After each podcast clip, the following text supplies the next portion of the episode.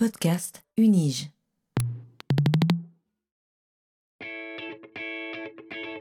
Learning from Data, le podcast sur la science des données à l'Université de Genève. These devices and machines and everything we're building these days, whether it's phones or computers or cars or refrigerators, are throwing off data. What exactly is big data? Not all revolutions are political. But this explosion of data is also raising fundamental questions.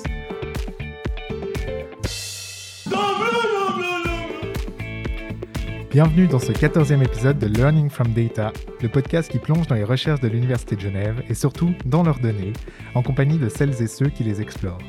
Ce podcast vous est proposé par le Centre de compétences en sciences des données de l'Université de Genève. Je suis Guy Kahn et serai votre guide dans ce monde fascinant de l'analyse des données.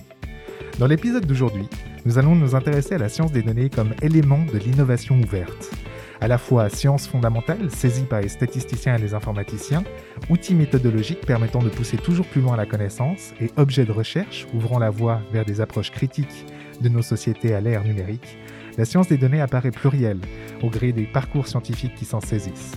Cela est particulièrement le cas de notre invité aujourd'hui, qui embrasse, selon l'orientation de ses recherches, toutes ces différentes dimensions.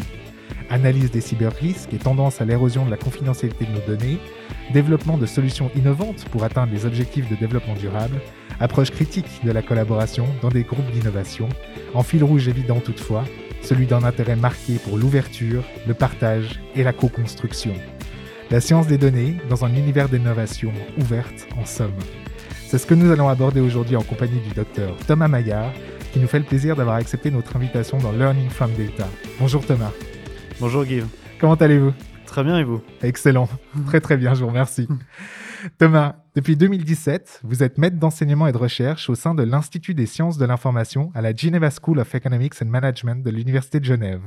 Vous êtes également rattaché au Centre universitaire d'informatique et activement engagé dans l'initiative Genève Tsinghua, en partenariat établi entre l'Université Tsinghua en République populaire de Chine et l'Université de Genève notamment articulé autour du développement d'un programme d'éducation conjoint sur les objectifs du développement durable, au sein duquel vous occupez la position de Head of Hands-on Learning.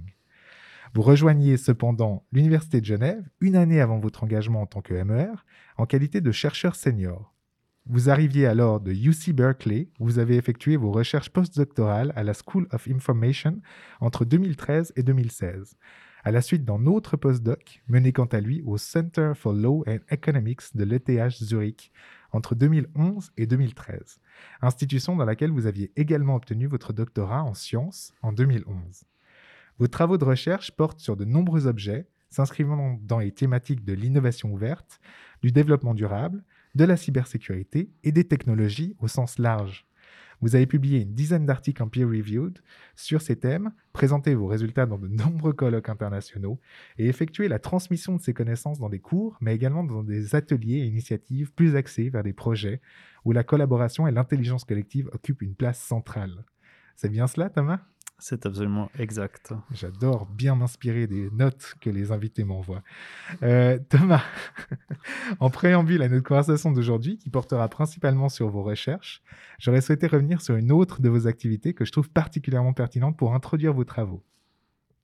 Pour la petite anecdote, c'est également au travers de cet engagement que je vous ai rencontré initialement, donc une entrée en matière tout à fait adaptée et tout à fait personnelle. Je veux bien sûr parler de l'association Open Geneva, que vous avez cofondée et dont vous êtes le président depuis 2017.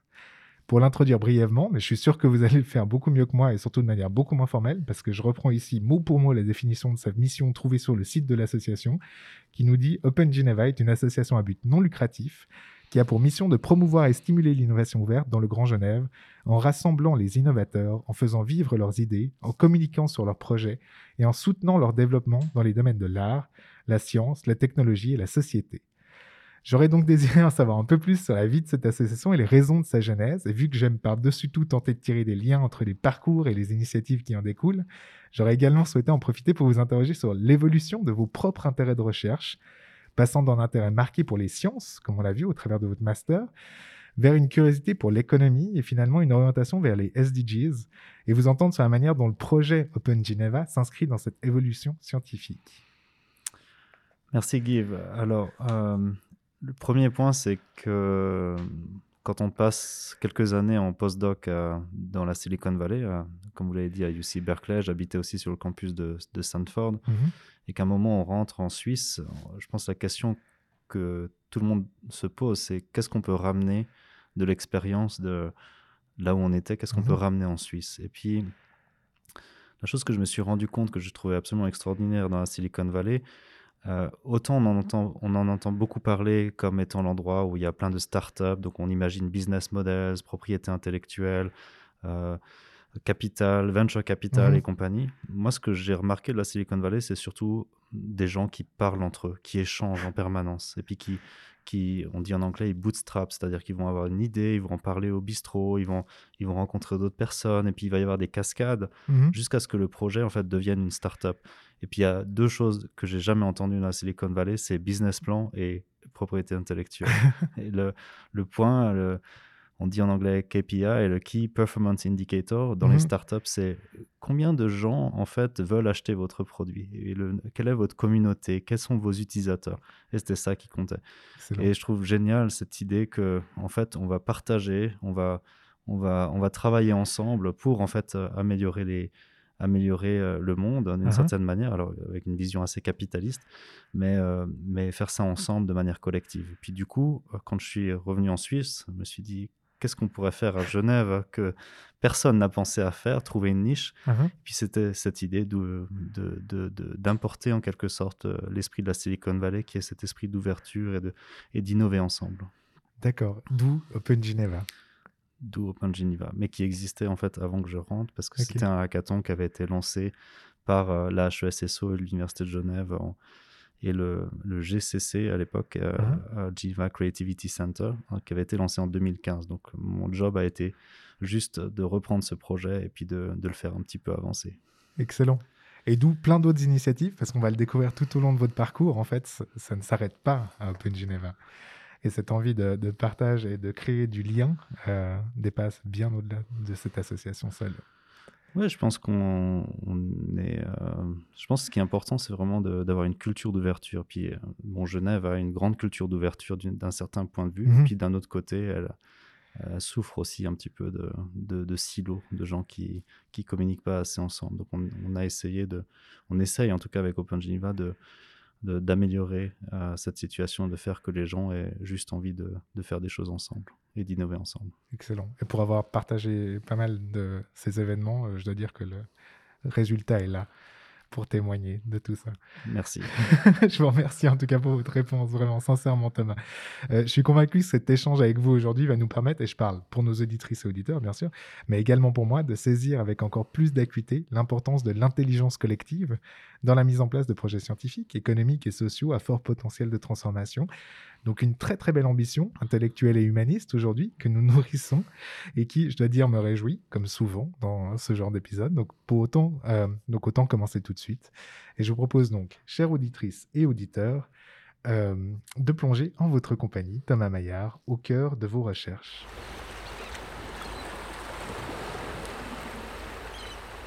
Bon, on y va?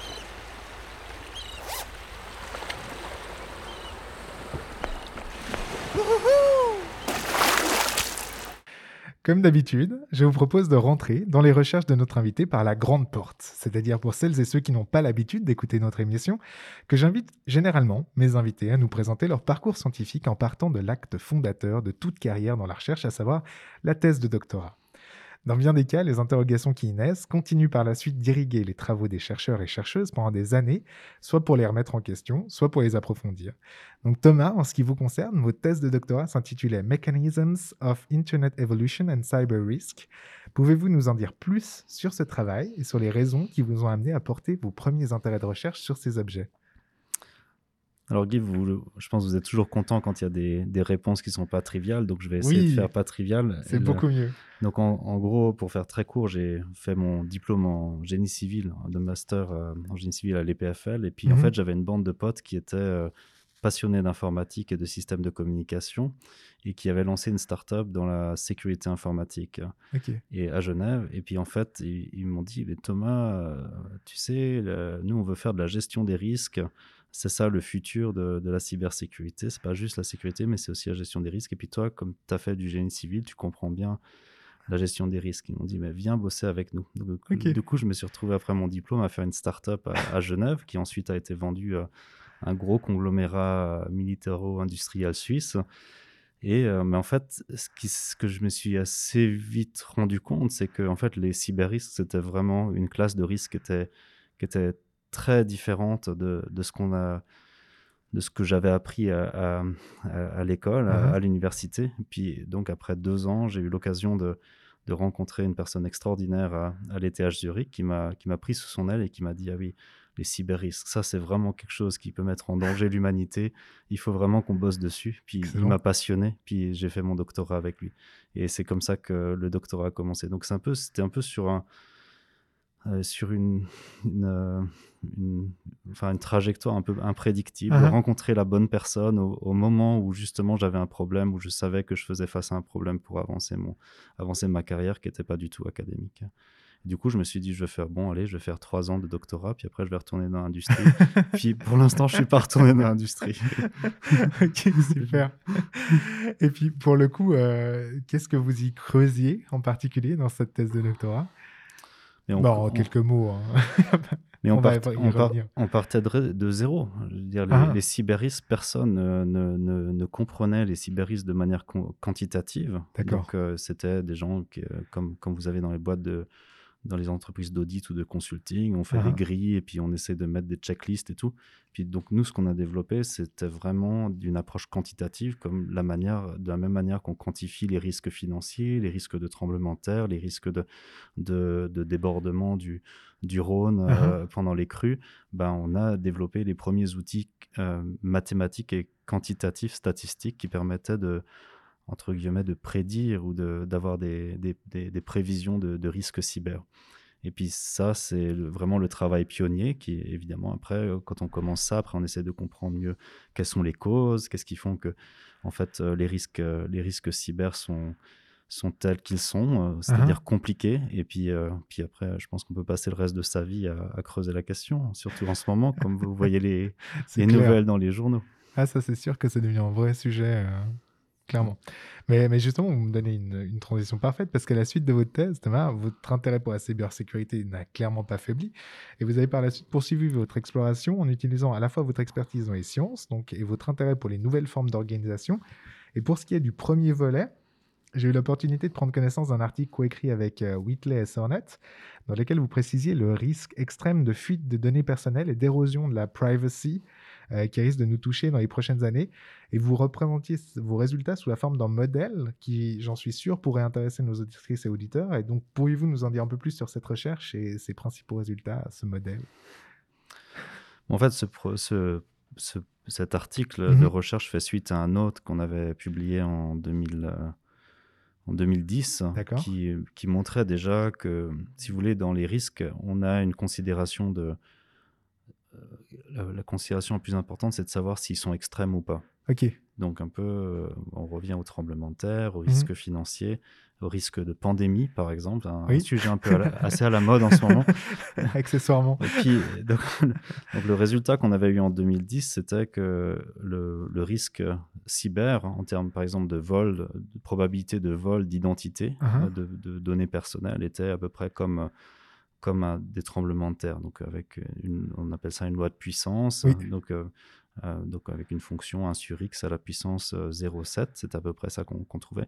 Et, et, euh, voilà, on trouvait que c'était déjà extrême. Donc, en gros, vous avez euh, vous, avez avoir, vous allez avoir plein de petits événements qui sont, sont pas insignifiants, mais qui sont petits. Puis après, vous allez avoir quelques-uns qui sont très très gros Uh-huh. et qui en fait comptent pour l'essentiel des, des vols d'identité. Et puis en fait, en, en 2014, on a re- retravaillé cette, euh, cette question avec mes co-auteurs. Uh-huh. et, euh, et puis en fait, on est arrivé à la conclusion que le risque, euh, le risque cyber devenait de plus en plus extrême.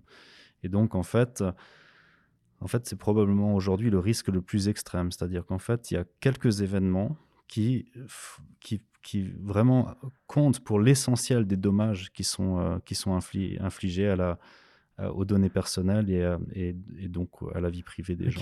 Et bon, il peut y avoir plein de causes à ça euh, qu'on a, on a essayé d'étudier. C'est par exemple la concentration des bases de données. Donc, Uh-huh. euh, euh, en data science, on parle de big data, mais Mhm. le problème c'est que big data, ça implique de la concentration de données. Et puis plus elles sont, les données sont concentrées, plus en fait vous créez un- ce qu'on appelle un single point of failure. Si cette base de données qui concentre énormément de données est, est- est violée ou est, est volée, Mhm. ben, vous avez tout de suite des événements extrêmes qui, se- qui se passent. Et puis on a vu récemment, des, moins récemment, des exemples de vol de données euh, de Facebook, de, de Yahoo. Et puis très vite, vous parlez, on parle de, de milliards de, de, de données personnelles qui sont, qui sont, qui, qui sont compromises. Donc c'est vraiment extrême. Ah, Ouais, super. Ok. Enfin, super. Non, pas du tout. Effrayant. Mais je trouve, je trouve l'approche passionnante.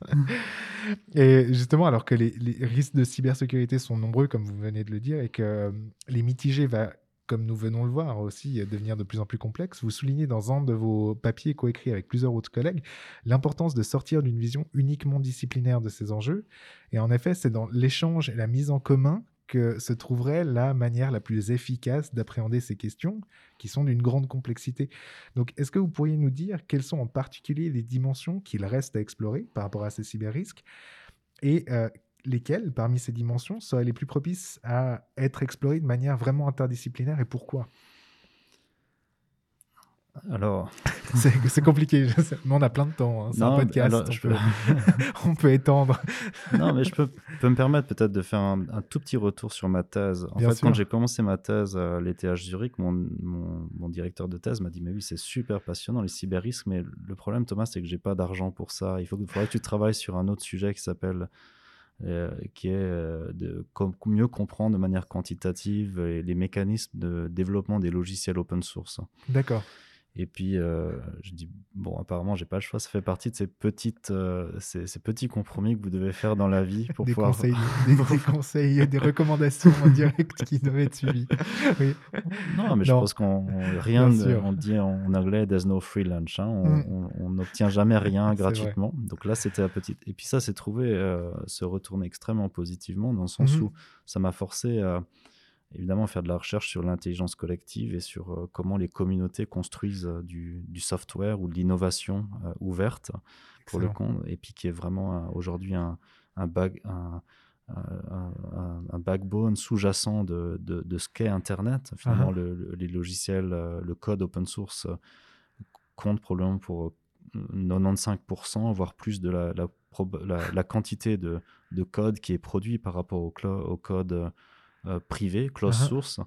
Et puis donc, ça, la manière dont ce code est produit a une implication qui est, qui est- qui est absolument clé. Donc en fait, cette intelligence collective, c'est quelque chose que j'ai été, entre guillemets, forcé d'apprendre, mais que- euh, dont je vois des ramifications extrêmement claires pour la cybersécurité. Alors justement, votre question sur pourquoi l'interdisciplinarité, mais le point, c'est que à la base, la cybersécurité, c'est un problème essentiellement technique. Mhm. C'est-à-dire que vous avez du code qui est produit, qui est ensuite exécuté sur des machines, et puis euh, il y a plein de raisons pour que ce code soit partiellement, partiellement défaillant, qu'il ait des erreurs. Il y a ensuite la possibilité que quand il est exécuté sur une, sur une machine ou sur une autre, ben, il se comporte de manière différente.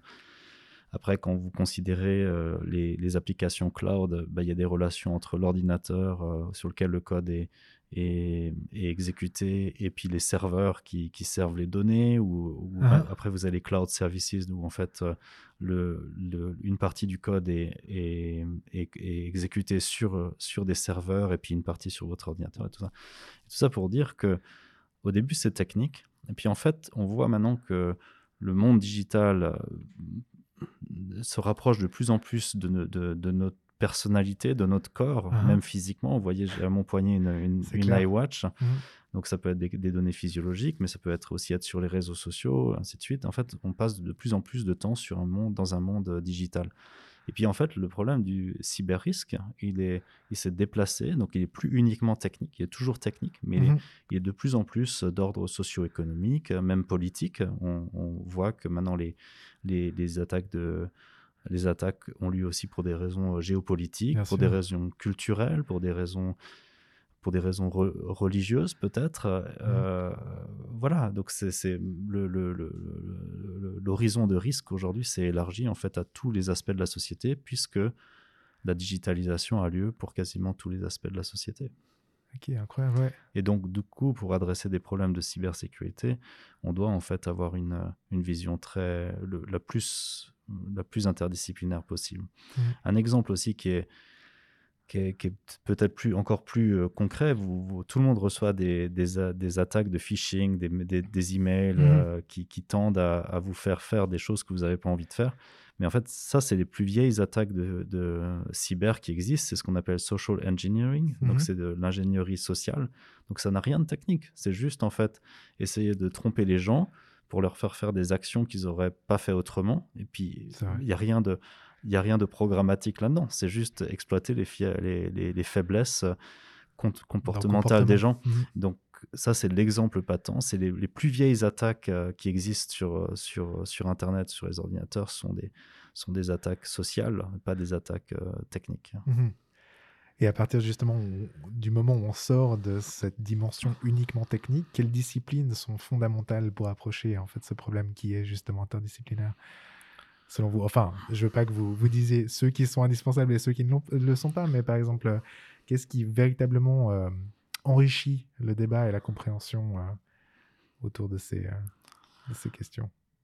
Bon, à ce stade, c'est un peu difficile, ça va vraiment très très vite. Ah. hein. C'est-à-dire qu'en fait, on, ce qui, par exemple, quand je faisais mon postdoc à, à Berkeley, j'étais Oui. dans cette euh, School of Information que vous avez mentionné. Mhm. Et typiquement, elle avait été construite autour de ces questions qui ont- sont liées à l'information de manière large. C'est-à-dire que vous avez dans les membres de la faculté, vous aviez des, évidemment des computer scientists, des, euh, des, des professeurs d'élec- d'électronique, d'électricité, mais vous aviez aussi des gens en sciences politiques, en économie, en euh, user, euh, euh, user interface design, Mhm. UX. UX, ouais. Euh, voilà, et, Ok. et- et plus après aussi des, des professeurs qui faisaient de la, de la recherche sur information retrieval, donc c'est-à-dire comment est-ce qu'on on gère les données, comment on les, comment on les manipule, comment on les stocke, et ainsi de suite. Mais vous voyez, donc euh, il y Ouais, avait, il y avait vraiment des Ouais. gens de tous les bords.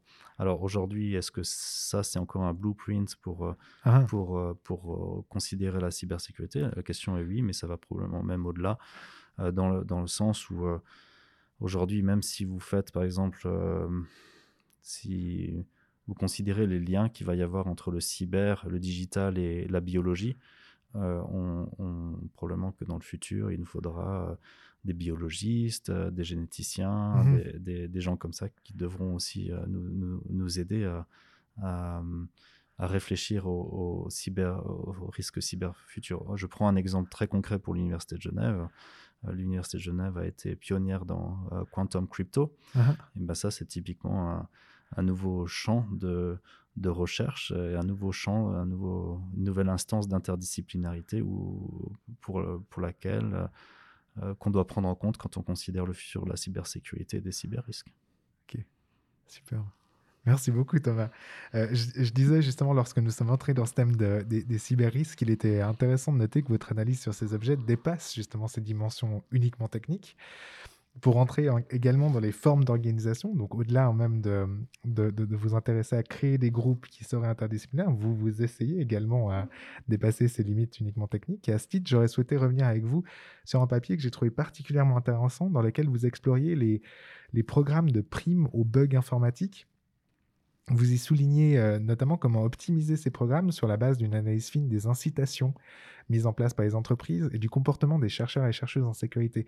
Est-ce que vous pourriez d'abord nous en dire plus sur ce phénomène des bug bounty euh, programs euh, que je ne connaissais pas personnellement, donc j'ai trouvé ça hyper intéressant, donc j'aimerais bien partager ça avec les auditrices et auditeurs, et sur les résultats de votre recherche sur ces pistes d'optimisation, entre guillemets? Absolument. Alors, justement, ça, c'est un des bienfaits d'habiter un moment dans la Silicon Valley. C'est Mhm. au moment où, euh, où, où j'étais là-bas, il y avait, j'étais ami avec des, des ingénieurs de la sécurité de Facebook. Et puis, euh, puis à un moment, euh, un de mes amis me dit Ah, il y, a- il y a une entreprise qui, qui se crée, qui s'appelle HackerOne, puis qui a pour but de faire des bug bounty programs. Alors, Qu'est-ce que c'est un bug bounty program C'est l'idée que finalement, il y a, il y a des, des vulnérabilités qu'on peut pas, qu'une entreprise peut pas trouver elle-même, et donc elle va l'outsourcer, elle va demander l'intelligence collective, elle va demander à des gens de, Mhm. de faire des propositions pour, pour trouver des bugs et puis évidemment pour y remédier. Et puis euh, j'ai trouvé ça fascinant dans le sens où au moment où j'ai commencé à sérieusement m'intéresser à ça, le département de la défense américain se lançait aussi dans les bug bounty programs. Et là, je me suis dit, mais ça, c'est vraiment choquant. Vous avez peut-être une des organisations les plus secrètes au monde qui dit, euh, non, non, maintenant, on va ouvrir une partie de notre code et puis on va demander à des gens de n'importe où dans le monde de nous proposer des, de nous montrer qu'est-ce qui va pas. Puis là, je me suis rendu compte qu'il y avait vraiment quelque chose de, de choquant dans cette histoire. C'est clair. Et en fait, la leçon qu'on doit apprendre avant d'expliquer comment. Donc, les bug bounty programs, juste peut-être pour Mhm. expliquer d'abord, c'est c'est des plateformes. Donc, on, a- on- euh, c'est des plateformes où en fait les gens euh, peuvent soumettre euh, des bugs. Et euh, ces plateformes sont des tiers de, tiers de confiance. C'est-à-dire qu'en fait, au lieu, pendant des années, en fait, les, les, les, les chercheurs en, sec- en sécurité envoyaient des, envoyaient des, des notifications de bugs ou de vulnérabilités à Microsoft, à, à Apple ou à, ou à d'autres. Uh-huh. Et puis en fait, souvent, ils étaient ignorés et ils ne ils recevaient pas de, de, de, de- même de récompense, de récompense mo- morale. Il n'y avait pas de, de, de- il y avait pas de, de, félicitations, reconnaissance, de rien.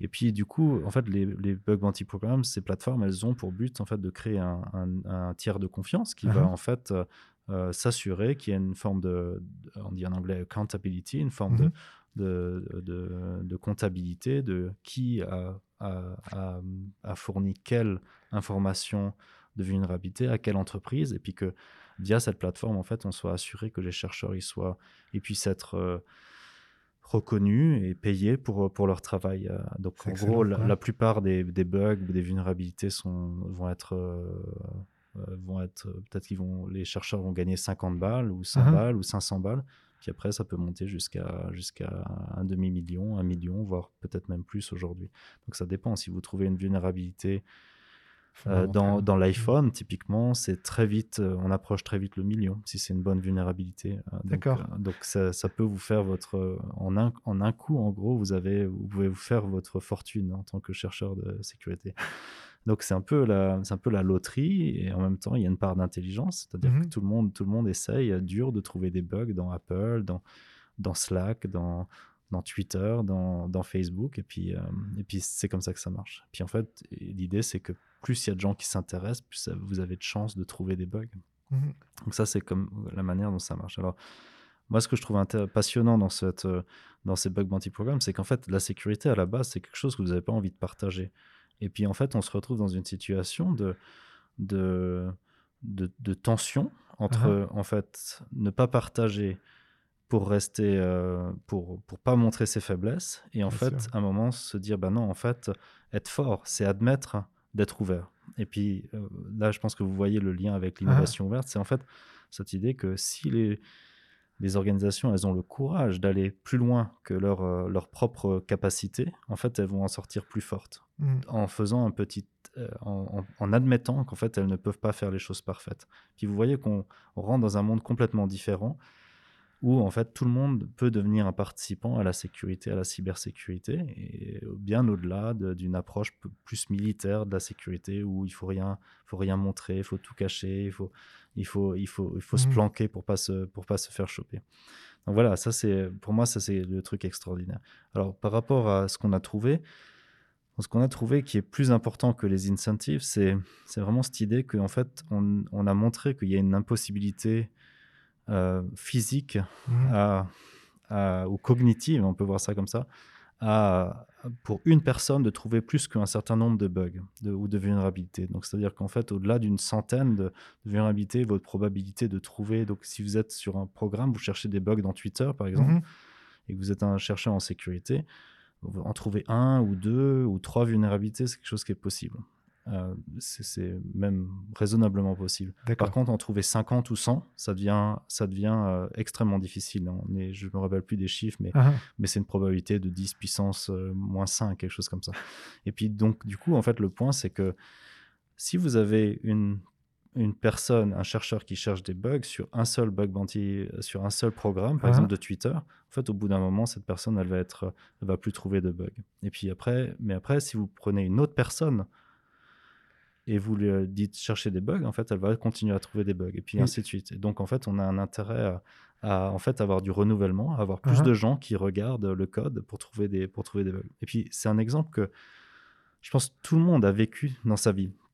Vous écrivez un texte euh, d'une page, je sais Mhm. pas, un- un- le résumé de votre thèse de doctorat, par exemple, Par exemple.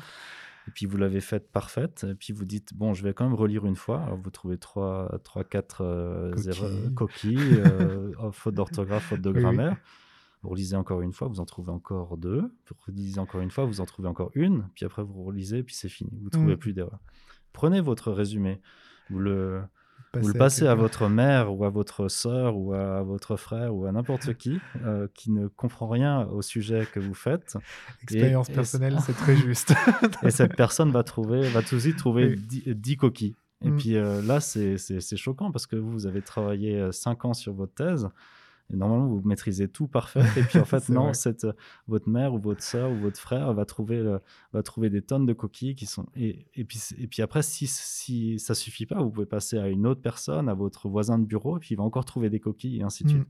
Puis je pense que c'est exactement le même process qui se passe. Et puis ça, ça force, c'est une espèce de, de preuve intrinsèque Ah, que, pr- premièrement, on a des limites cognitives. Et, euh, et puis, deuxièmement, qu'en fait, on- si on veut faire les choses parfaites, on n'a pas d'autre choix que de, que de s'ouvrir, que de, Que de le faire ensemble. que de faire ensemble Mhm. avec d'autres personnes. Et puis, ça, c'est, il me semble que c'est un résultat assez chouette. ok. J'ai envie de dire, vous m'offrez encore une transition parfaite vers la question suivante et vers une réorientation même de notre, euh, de notre discours autour de vos recherches, parce que vos recherches, Thomas, ont pris, euh, Thomas, ont pris plus récemment une orientation plus marquée vers le domaine de l'innovation et une grande partie de vos travaux actuels y est dévolue, dans lequel vous tentez parfois seul, souvent avec d'autres chercheurs et chercheuses, d'autres disciplines, de théoriser les nouvelles formes d'organisation dans lesquelles elle s'inscrit.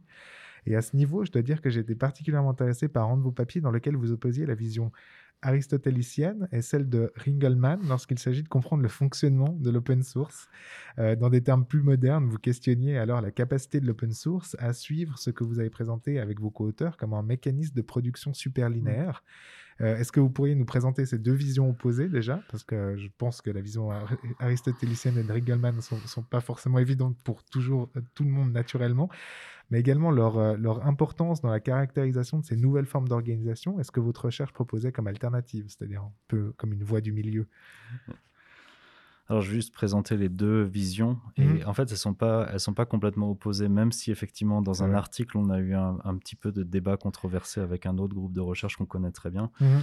Mais là, le point, c'est Aristote euh, a, a formulé cet adage que tout le monde connaît, qui est euh, le tout est plus que la somme des parties. Mhm. Et puis euh, Ringelmann, euh, qui était un ingénieur en, en agriculture français euh, du fin du 19e siècle, si je me rappelle bien, était arrivé à la conclusion que plus vous mettez de gens, plus en fait vous allez avoir des frictions, et puis qu'en fait il va y avoir euh, il, il va y avoir une perte d'énergie. Mhm. Donc en gros, plus, plus vous avez de gens autour d'une d'une table, plus euh, il va y avoir des coûts de coordination qui sont élevés.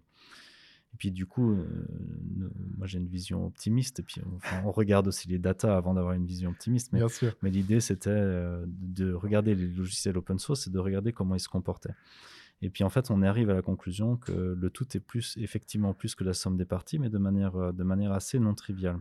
Donc en gros, la, la conclusion de notre recherche, c'était que si vous prenez une personne qui travaille pendant un certain laps de temps, disons cinq jours, Mhm. cette personne toute seule, elle va produire euh, une unité. Maintenant, si vous, pro- vous, vous prenez deux personnes qui travaillent euh, pendant ce même fenêtre de temps, Mhm. ensemble, elles vont produire deux- 2,5 unités.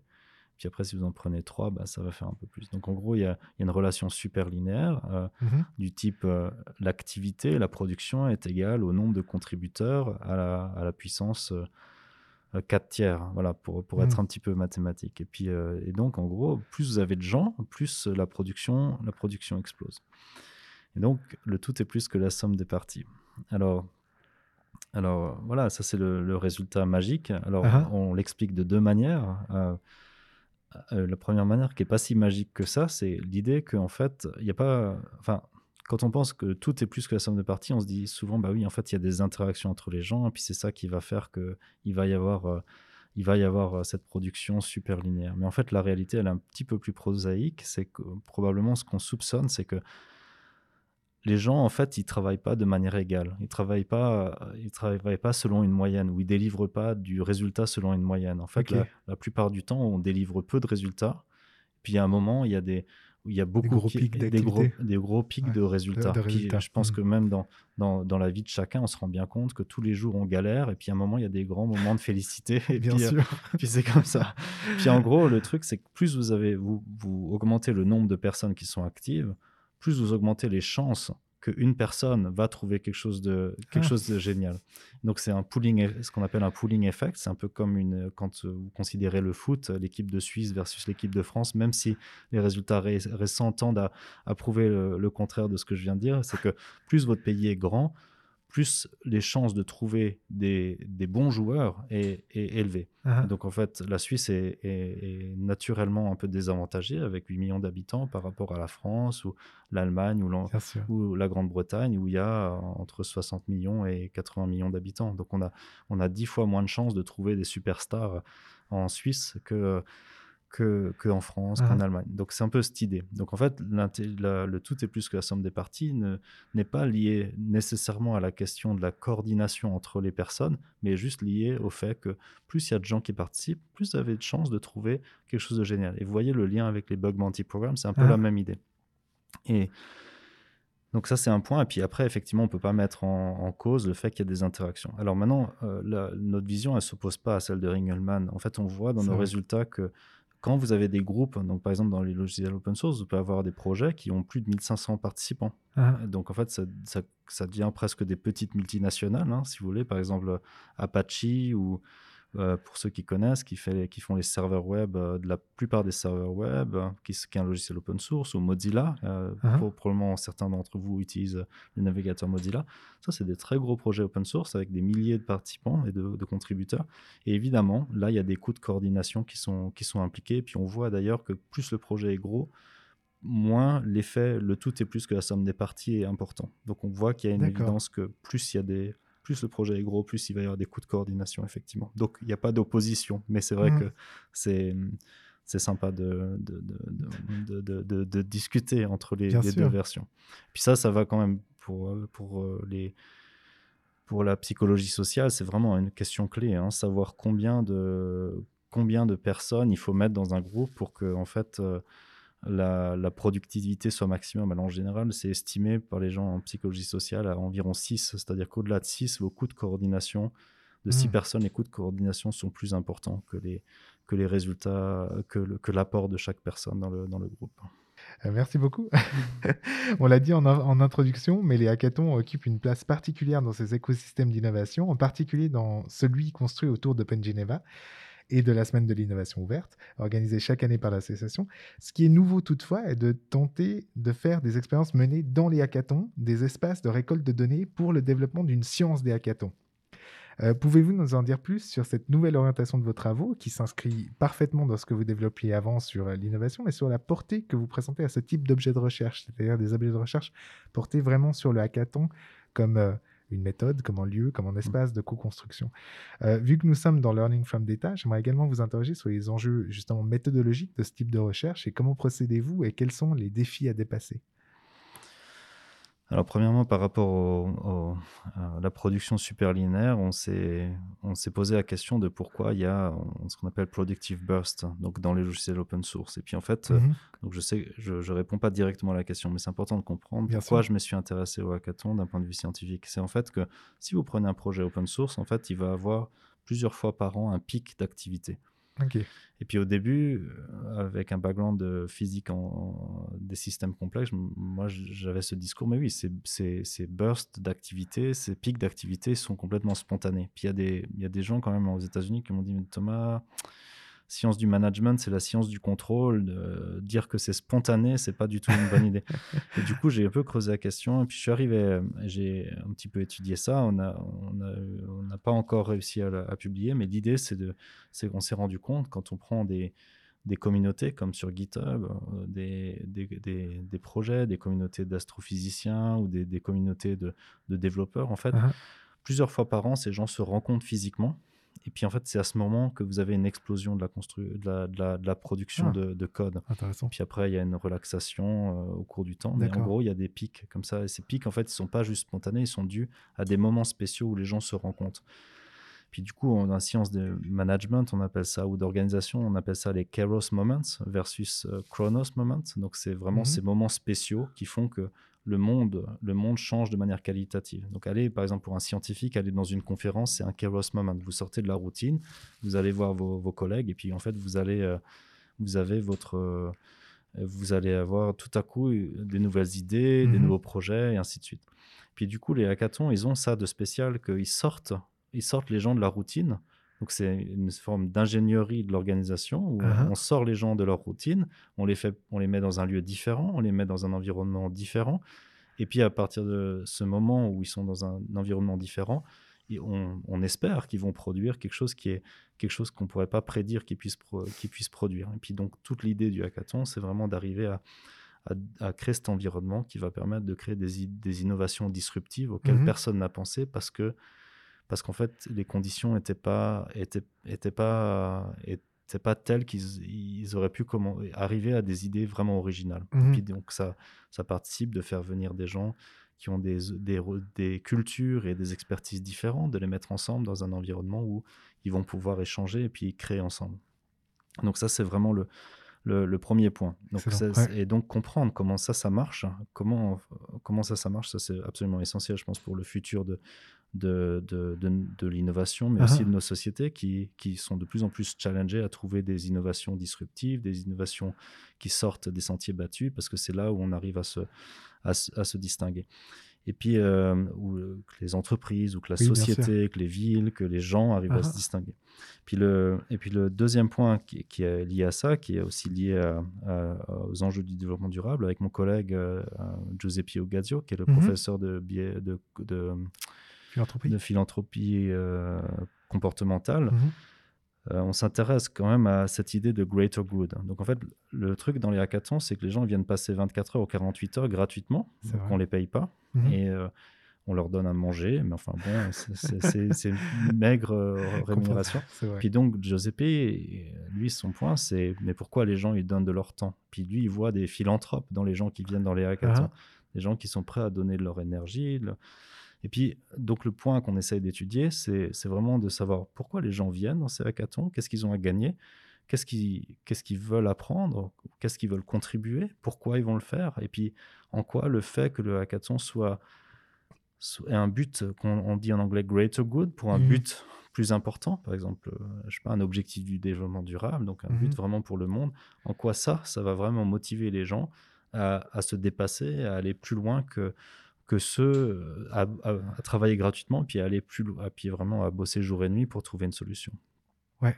Et donc, voilà, ça c'est ça c'est les deux points de recherche qui nous intéressent, c'est comment est-ce qu'on crée les environnements qui font cette production super linéaire, et puis dans les hackathons, et puis aussi comment est-ce que les, qu'est-ce qui fait que les gens en fait euh, vont dans les hackathons, qu'est-ce qu'ils cherchent exactement? On n'a pas encore bien compris. Ok, Et on mais ça va venir.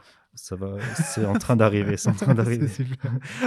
Si, on peut expliquer. hein. Je peux donner déjà des résultats qui sont déjà publiés, mais c'est Ah. vraiment l'idée que les, que les gens, en fait, ils veulent, euh, ils sont contents d'apprendre, ils sont contents de contribuer, ils sont contents d'avoir un moment social, ils veulent avoir ce qu'on appelle un, un safe, euh, Place. un play- safe place, Ouais. c'est-à-dire qu'il n'y a personne qui est là pour les juger, ils peuvent faire ce qu'ils veulent, il n'y a pas de, de, de, de censure, il n'y a pas de manager qui leur dit quoi faire. Et puis ça, c'est des, des environnements que les gens aujourd'hui apprécient de plus en plus, euh, Ah. euh, où en fait ils ont beaucoup d'autonomie et ils peuvent expérimenter sans qu'on sans qu'on leur euh, tienne rigueur s'ils ont si, s'ils obtiennent pas de résultats. Donc, C'est clair. Ouais, pour en avoir organisé, je vous rejoins totalement sur euh, toute cette approche.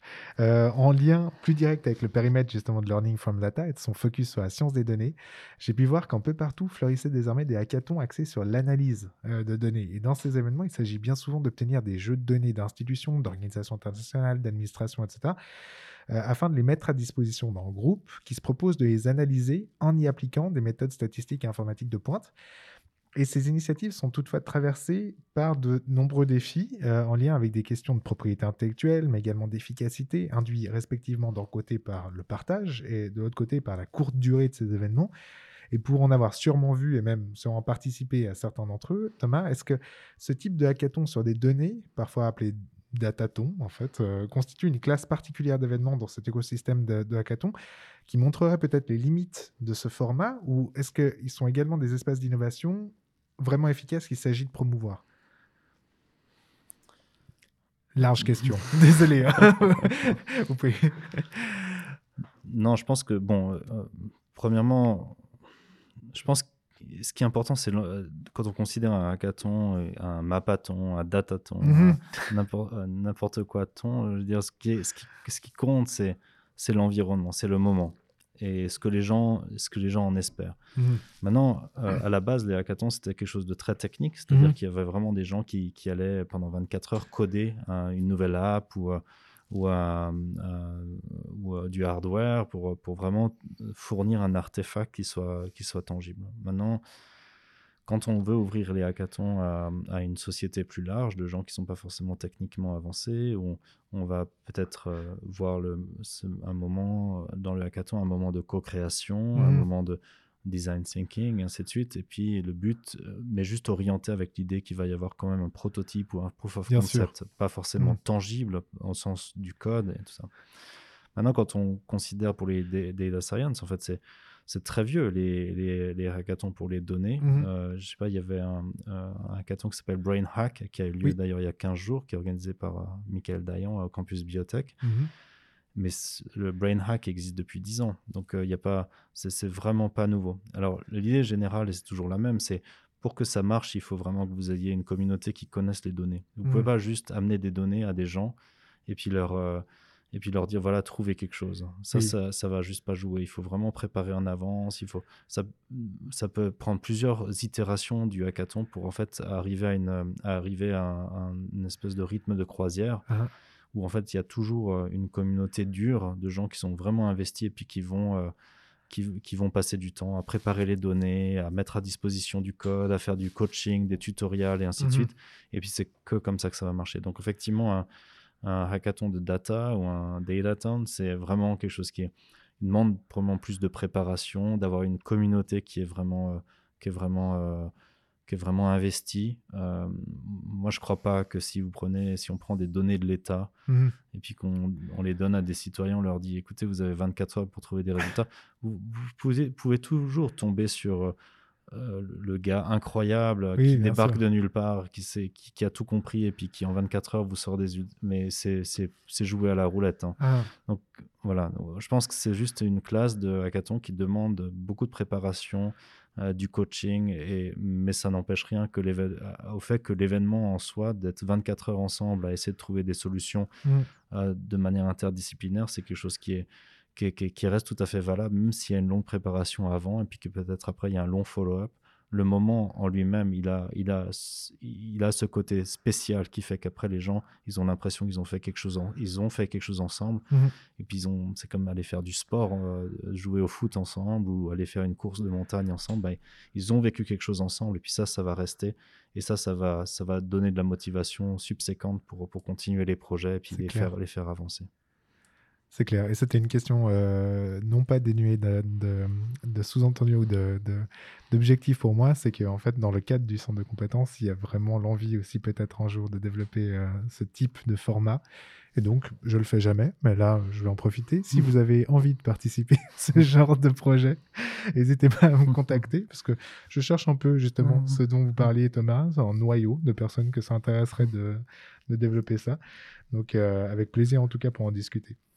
Et euh, finalement, et je voulais finir par ce projet parce qu'il est le plus récent à ma connaissance du moins, euh, mais également parce que nous avons eu l'occasion de parler à quelques reprises et que je le trouve vraiment mais passionnant. Vous venez de lancer avec plusieurs autres chercheurs et chercheuses un projet Synergia intitulé Digital Phenotyping of Autism Spectrum Disorders in Children, qui teste l'hypothèse selon laquelle l'utilisation de réseaux neuronaux profonds, donc Deep Neural Networks, je ne sais pas si la traduction était juste en français, peuvent permettre d'identifier des enfants touchés par l'autisme. Et pour une fois, je ne vais pas en dire plus et je vais tout simplement vous laisser nous présenter ce projet, sa naissance et ses ambitions. Alors sa naissance, euh, c'est toujours important de faire du storytelling dans Bien un sûr. podcast. Euh, sa naissance, elle est, elle est concomitante à la naissance de mon, mon premier enfant. En fait, on Ah. était à, à Stanford avec ma femme et puis on galérait avec, euh, avec ce petit enfant. C'est beaucoup de joie, mais c'est aussi euh, toujours très difficile de, de s'adapter à, un petit bébé.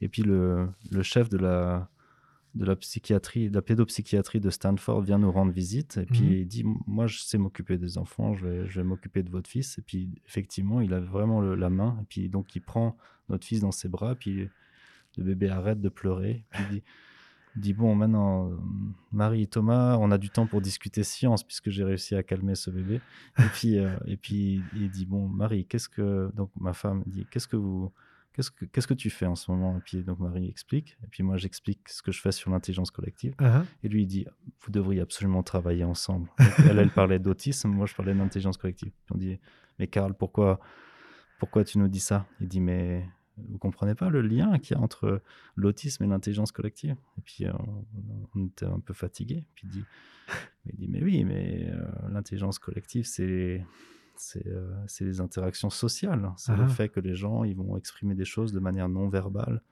et se regarder, ce qui fait d'ailleurs justement que dans un hackathon, vous allez avoir plus que dans, dans un, dans un hackathon physique, les gens peuvent se regarder, ils peuvent exprimer des émotions que vous allez voir, que vous allez pouvoir sentir, même si c'est inconscient. Et puis de l'autre côté, il dit, mais l'autisme, c'est ce, justement cette, ce, ce manque de capacité des, des, des, des, des- personnes autistes, surtout des enfants, à, à comprendre l'environnement social dans lequel ils sont. Donc il dit, vous devriez travailler ensemble. Et puis du coup, on a, on a bêtement, on a suivi les conseils de, de cette personne. Enfin, c'est pas bêtement, je pense que c'était à la fin, ça, ça nous a pris six ans. Et puis euh, au bout de six ans, on, a, on est arrivé à des résultats qui étaient qu'on a réussi en fait à, à utiliser des bases de données de, de ma femme, Marie Cher, qui, est- qui a des, des données incroyables sur euh, le suivi des enfants. Elle a pris des, enregistré des vidéos, donc Ah des ouais. centaines d'heures de vidéos, où à la fin, vous, on voit les, les scènes de diagnostic, et puis à la fin, il y a évidemment un diagnostic, et puis l'idée, c'était d'utiliser les scènes de diagnostic, de les, de les anonymiser d'une certaine manière, et Mhm. puis ensuite euh, d'utiliser euh, une- un algorithme d'intelligence artificielle pour en fait prédire euh, le, le- le diagnostic autisme ou non. Et puis en fait, on, on, on est arrivé à des résultats vraiment très corrects, hein, euh, ah. de, de plus de 80% de accuracy. Et puis, euh.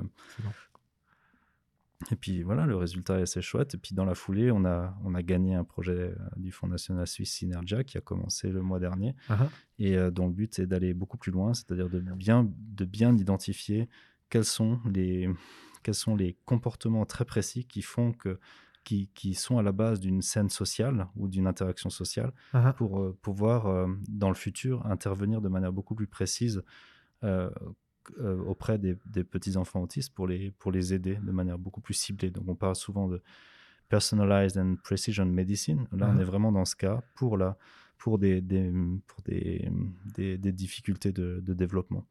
Donc voilà, ça c'est le but. Alors, je pense que la prochaine question, ce serait naturellement, mais en quoi c'est que- en quoi c'est lié à ce que à ce que à, à- à- à ma recherche? Alors, moi, je suis quelqu'un de pragmatique, peut-être même un peu opportuniste. Et en fait, si on s'intéresse à l'intelligence collective et si on s'intéresse surtout à l'intelligence collective dans des lieux physiques, par exemple pendant les Mhm. hackathons, ce qui est intéressant de savoir, c'est est-ce que la communication non verbale, c'est-à-dire ce que les gens expriment sans le, sans le verbaliser, sans le, sans le parler, est-ce que ça, ça peut être un prédicteur de la, de la performance de groupe? Alors, on a des éléments déjà. Il y a des, un groupe de recherche du MIT et de Carnegie Mellon University qui ont publié un, résultat comme ça qui montre qu'en fait la communication non verbale est, est le meilleur prédicteur de l'intelligence collective.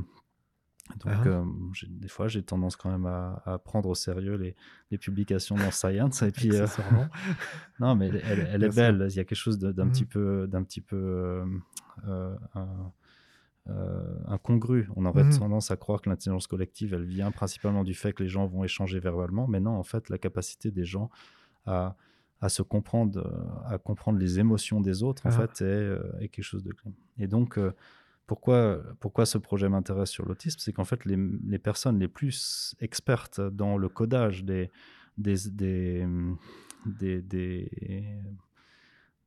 des interactions sociales non verbales, c'est finalement les psychologues et les cliniciens qui travaillent avec les, les enfants autistes parce qu'ils font ça toute la journée. Leur job, c'est de coder ces interactions sociales ou le, le manque d'interaction sociale.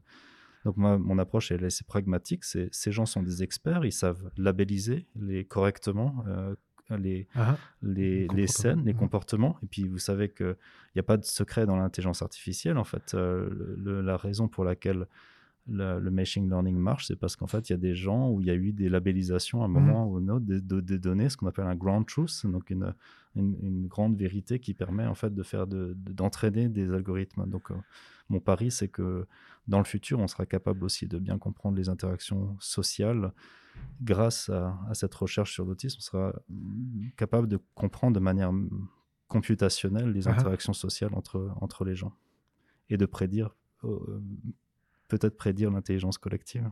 Excellent. Et donc, euh, tout en nouvel univers d'application de ça, enfin, j'imagine dans plein de dimensions, mais ça, on pourra peut-être venir après euh, pour euh, l'avenir de votre recherche. Et on l'a vu, donc vous travaillez sur de multiples objets de, de recherche, dont l'innovation ouverte n'occupe finalement qu'une place limitée, même si elle est importante et centrale. Mais j'imagine tout de même que quand on a un intérêt si marqué pour l'ouverture et le partage, celui-ci doit bien vite dépasser ce statut d'objet de recherche pour devenir un principe, en fait un principe de vie, irriguant toutes les activités et la manière de les mener. Et à ce titre, je voulais savoir comment celui-ci s'exprimait dans vos recherches les plus récentes euh, et comment vous parveniez, parce que je pense que c'est intéressant pour tous les collègues euh, dans les milieux de la recherche, comment vous parveniez finalement à concilier les impératifs de la valorisation de la recherche et de la valorisation scientifique avec les principes de la science ouverte et de l'ouverture et du partage de toutes ces recherches et de ces données?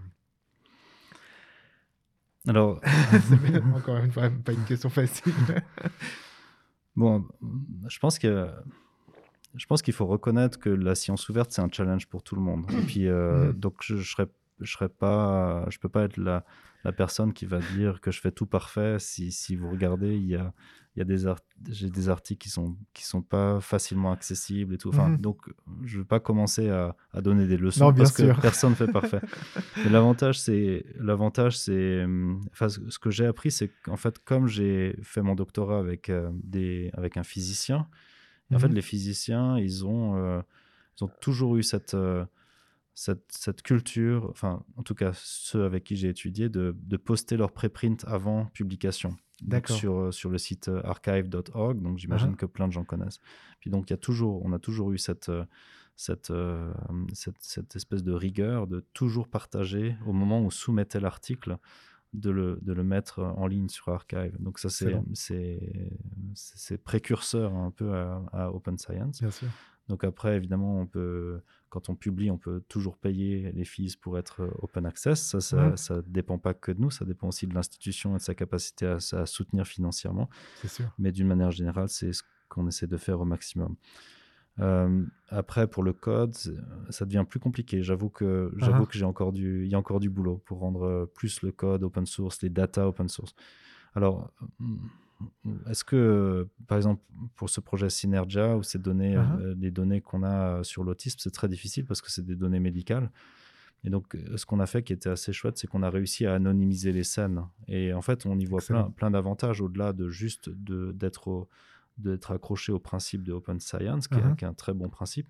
Nous, on voit aussi une force à pouvoir partager des, des scènes d'interaction sociale qui sont complètement anonymisées, qui fait qu'en fait, on pourrait euh, demander à des même faire ce qu'on appelle du crowdsourcing, c'est-à-dire en Mhm. fait mettre ces scènes dans intégrer ces scènes par exemple dans un MOOC, ce qu'on est en train de faire, puis demander à des gens de coder, de dire est-ce que vous voyez là un enfant autiste ou pas, et ainsi de suite. Et puis en fait ça c'est quelque chose qu'on est en train de déployer dans un cours Coursera sur dans un MOOC sur l'autisme. Et puis euh, et ça c'est vraiment fort. Donc euh, moi il y y a une question de principe. Souvent Mhm. l'open science est amené comme une question de principe.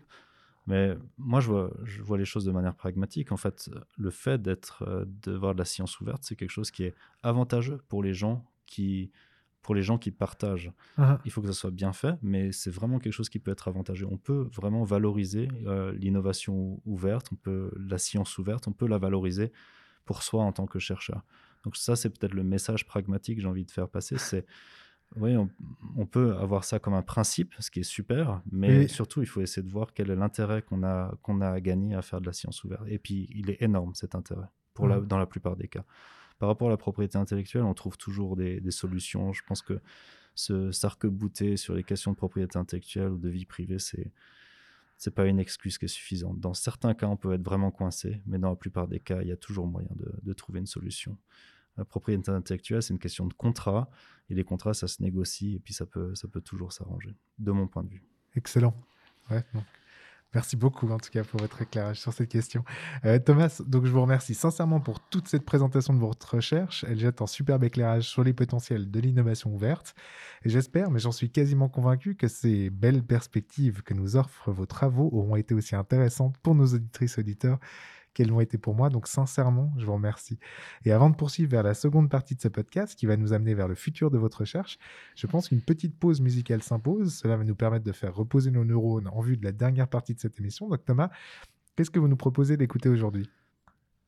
Je vous propose d'écouter euh, un titre qui s'appelle Vida Negra de d'un chanteur qui s'appelle Abdal Malik.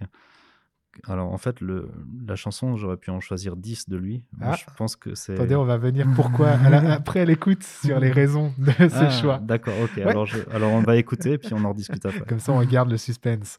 Parfait. Donc, on se retrouve juste après La Vida Negra d'Abdel Malik pour Quand la suite de Learning from Data. Tout de suite. Ok. Sur le détroit de Gibraltar, il y a un homme noir et sa femme enceinte qui rêvent un cauchemar qui prendra vie une fois passé Gibraltar. Mira, mira, mira,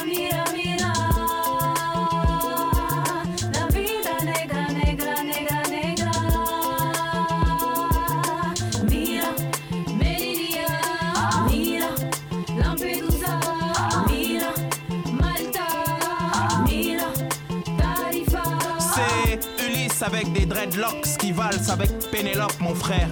C'est l'épiphanie de ce paradis terrestre qui a été contemplé via Internet. C'est l'Aquarius en canoë de fortune qui autobus ces futurs noyés qu'on en fume.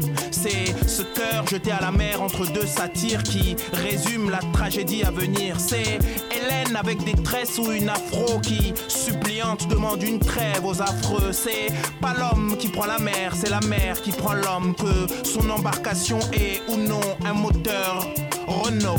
On meurt, on pleure en bonhomme, mon bonhomme. On fait l'amour, on fait le mort, c'est tout, con, c'est tout. Comme on meurt, on pleure en bonhomme, mon bonhomme. On fait l'amour, on fait le mort, c'est tout, con, c'est tout. Comme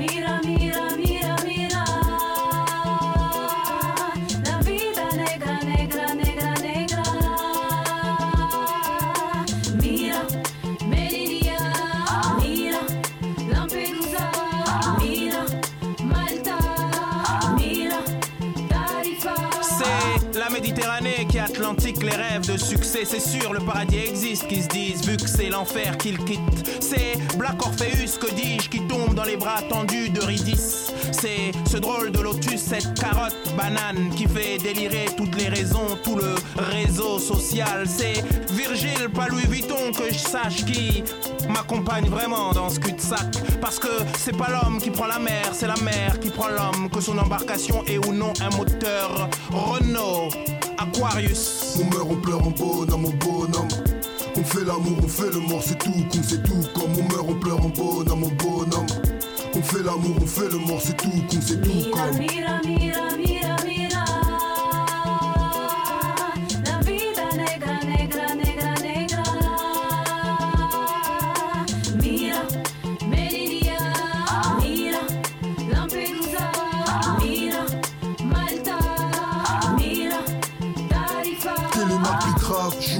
Amal à sa life. De Tripoli à Paris, on lui fait du sale. Baila, baila, baila, baila, baila, baila, baila, baila, baila, baila. Jourave, Amal à sa life. De Tripoli à Paris, on lui fait du sale. Baila, baila, baila, baila, baila, baila, baila, baila, baila. J'ai mal à l'Europe. On meurt, on pleure en bonhomme, mon bonhomme. On fait l'amour, on fait le mort, c'est tout, con, c'est tout. Comme on meurt, on pleure en bonhomme, mon bonhomme. On fait l'amour, on fait le mort, c'est tout, con, c'est tout. Mira, Comme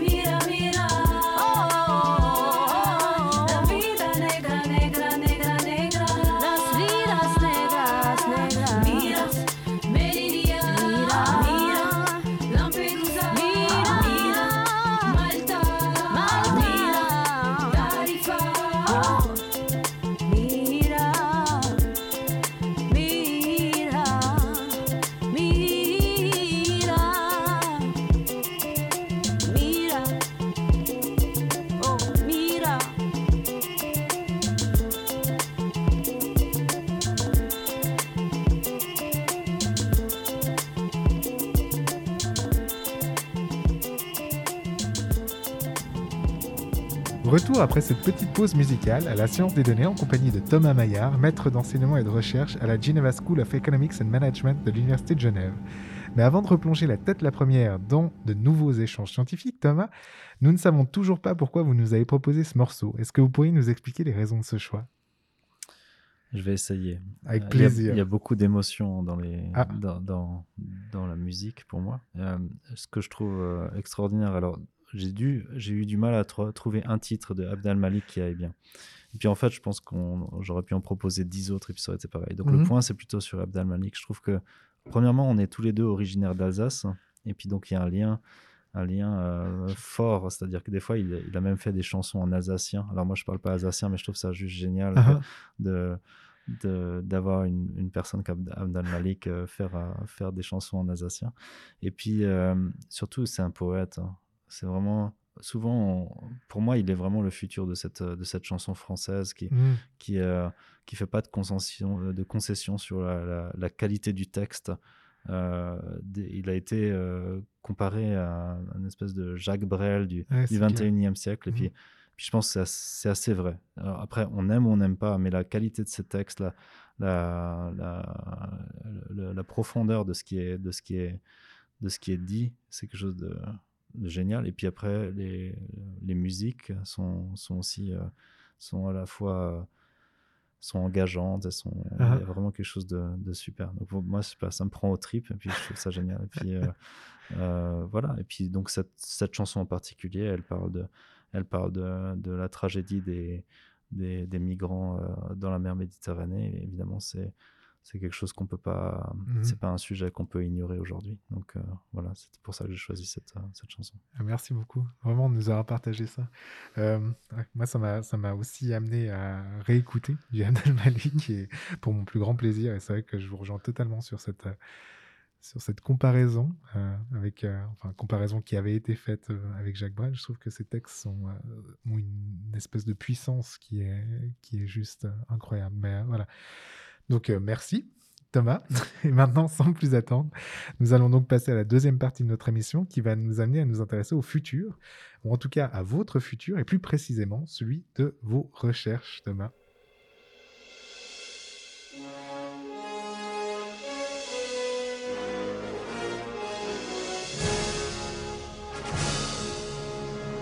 Le futur de la recherche.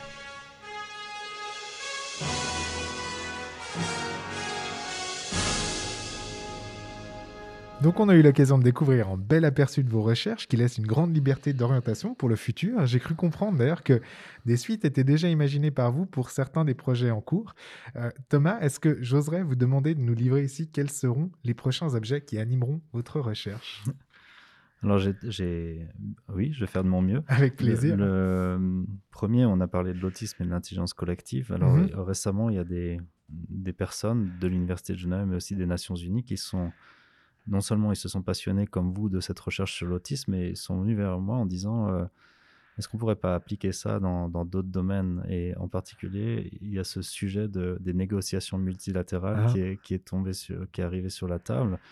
Donc, euh, personne que j'admire et que, avec qui je m'entends très bien, qui est Francesco Pisano, le directeur des Nations, de, de la Bibliothèque des Nations Unies, m'a dit Mais Thomas, il faut absolument qu'on monte des expériences comme ça de négociations multilatérales. Et puis, donc, on a d'autres personnes au rectorat euh, du GSPI, du Geneva Science Policy Interface, qui Mhm. sont venus vers moi. Et puis, à un moment, on ne décide pas soi-même de qu'est-ce qui est le futur de ce qu'on de ce qu'on de ce qu'on fait. Et puis euh, là, voilà, il y a, il y, a, y, a, y a des vents, des vents, euh, des bons vents et des bons alizés pour pour continuer ce pour continuer ce projet dans cette direction.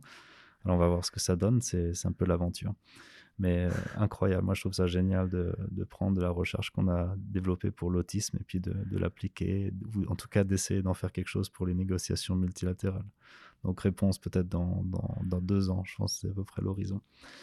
Euh, L'autre sujet, c'est évidemment la question des, des, des hackathons. Et puis euh, là, je pense que j'ai déjà pas mal expliqué, mais la direction Mhm. dans laquelle on veut aller, c'est vraiment de d'aller euh, de vraiment comprendre qu'est-ce qui se passe euh, au fond euh, quand les gens viennent, pourquoi ils viennent, qu'est-ce qu'ils en tirent, qu'est-ce qui, qu'est-ce que qu'est-ce que ça, comment le monde change qualitativement après qu'ils aient participé à un hackathon. Et puis ça, il y y a plein d'implications. Et puis surtout, il y a aussi un côté un peu d'ingénierie c'est, Ah. de- de- ou d'organisation, de sciences d'organisation. C'est évidemment d'essayer de comprendre comment on peut mieux organiser des hackathons pour, pour, pour les grands enjeux euh, de, de climat ou les, les grands enjeux de développement durable. Et avec clair. ça, on a un partenariat avec euh, United Nations Institute for Training and Research, donc euh, Ah. la- l'Académie des Nations Unies, pour développer le hackathon comme un mode d'apprentissage euh, euh, pour euh, l'innovation, pour le développement durable. Donc, euh, pareil, c'est en cours, on, on- c'est déjà bien avancé. Et puis, le dernier sujet, c'est on a parlé de cyber risque et de Mhm. cybersécurité. Et puis, euh, donc ça fait déjà un an et demi que ça tourne. Donc, c'est un projet euh, futur, mais qui est, qui est déjà en route avec euh, le département, suisse de la défense. euh, ils sont venus vers moi en me demandant si on pouvait développer des, des, des algorithmes de technology forecasting, de- Mhm. donc de prédiction de quelles sont les technologies qui vont faire la différence pour la cybersécurité dans le futur. Alors c'est complètement nouveau pour moi, je me suis lancé là-dedans. Mais je pense que la leçon, c'est au-delà de la cybersécurité, c'est on a, on vit dans un monde qui, qui évolue à une telle vitesse. Et puis la cybersécurité, c'est et le cyber, c'est un, un de ces, un, un des, des archétypes de, de, de, de- ce monde qui bouge à une vitesse folle. Mhm. Euh, faire du forecasting, essayer de comprendre en fait de quoi sera fait le futur, c'est euh, c'est vraiment quelque chose qui est devenu qui est devenu clé euh, pour Mhm.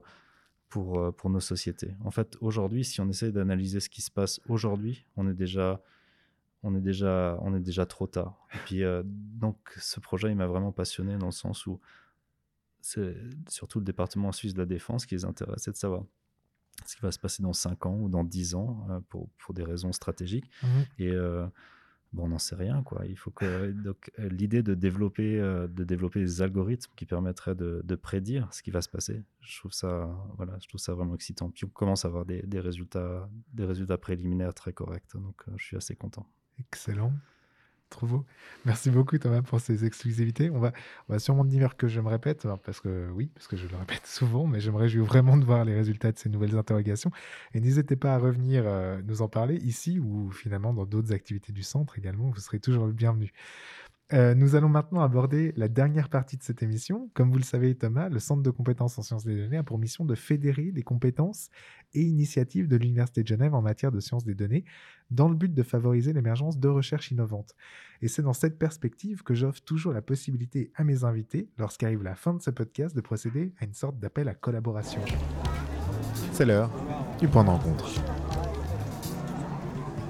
Donc, Thomas, comme en témoigne la longue liste de co-auteurs qui figure sur votre page personnelle, vous êtes déjà engagé dans de multiples collaborations au niveau international et national, à l'intérieur mais également à l'extérieur du monde de la recherche. Et j'imagine que ces collaborations doivent déjà vous demander un peu de votre temps. Mais si d'aventure vous aviez envie de développer de nouvelles collaborations, ce moment est comme une bouteille à la mer, comme je le dis souvent. Est-ce que vous auriez en mots, euh, finalement, un appel à collaboration à lancer sur les ondes comme ça, de manière totalement aveugle? On sait jamais totalement aveugle, mais, euh, mais euh, j'aimerais bien collaborer. Et il y a des chances raisonnables que ça se fasse avec des, des gens en neurosciences. Ok. Euh, euh, sur le sujet de ce qu'on appelle social collective decision making, donc c'est ou social decision making ou Mhm. collective decision making. Et euh, voilà, je pense que là, y a les neurosciences peuvent nous aider. Et puis, euh, voilà, j'ai des idées de comment on pourrait faire ça, mais mais si d'autres personnes sont sont intéressées par ce sujet, euh, euh, faites-moi signe. Ok. Parfait, ben, cet appel est lancé. J'espère qu'il sera saisi par des personnes en neurosciences. Euh, merci de tout cœur, Thomas Maillard, d'avoir accepté de partager vos recherches avec nous aujourd'hui dans ce dixième épisode de Learning from Data. Comme d'habitude, je vous propose que nous nous consolions de l'atteinte de la fin de cet épisode en vous invitant toutes et tous à vous diriger vers la page web du docteur Thomas Maillard sur le site de l'Université de Genève. Vous y retrouverez les références des recherches dont nous avons parlé aujourd'hui et plus d'informations sur son parcours. Je parle sous son contrôle, mais j'imagine qu'il me pardonnera de vous dire de ne pas hésiter à prendre contact avec lui si vous avez des questions ou si vous souhaitez développer de nouveaux projets en collaboration en envoyant un mail à l'adresse thomasmaillard.unige.ch. Ce programme vous était proposé par le Centre de compétences en sciences des données de l'Université de Genève. Retrouvez toutes les informations y relatives sur notre page web datascience.unig.ch. Et là aussi, bien sûr, n'hésitez pas à prendre contact avec nous à l'adresse ccsd.unig.ch vous faire part de vos questions, commentaires, critiques. J'en profite également pour vous inviter à vous inscrire à la liste de diffusion du CCSD vers laquelle vous trouverez un lien sur la page d'accueil de notre site. Si vous avez aimé ce podcast, nous organisons une multitude d'autres activités auxquelles vous êtes bien entendu toutes et tous plus que bienvenus. Du côté du podcast, nous nous retrouvons donc, comme d'habitude, le mois prochain pour un nouvel épisode de Learning from Data. En attendant, je vous remercie toutes et tous d'avoir suivi cette émission et je vous dis à une prochaine. Au revoir Thomas. Au revoir. Au revoir tout Merci. le monde. Merci à vous. À dans un mois.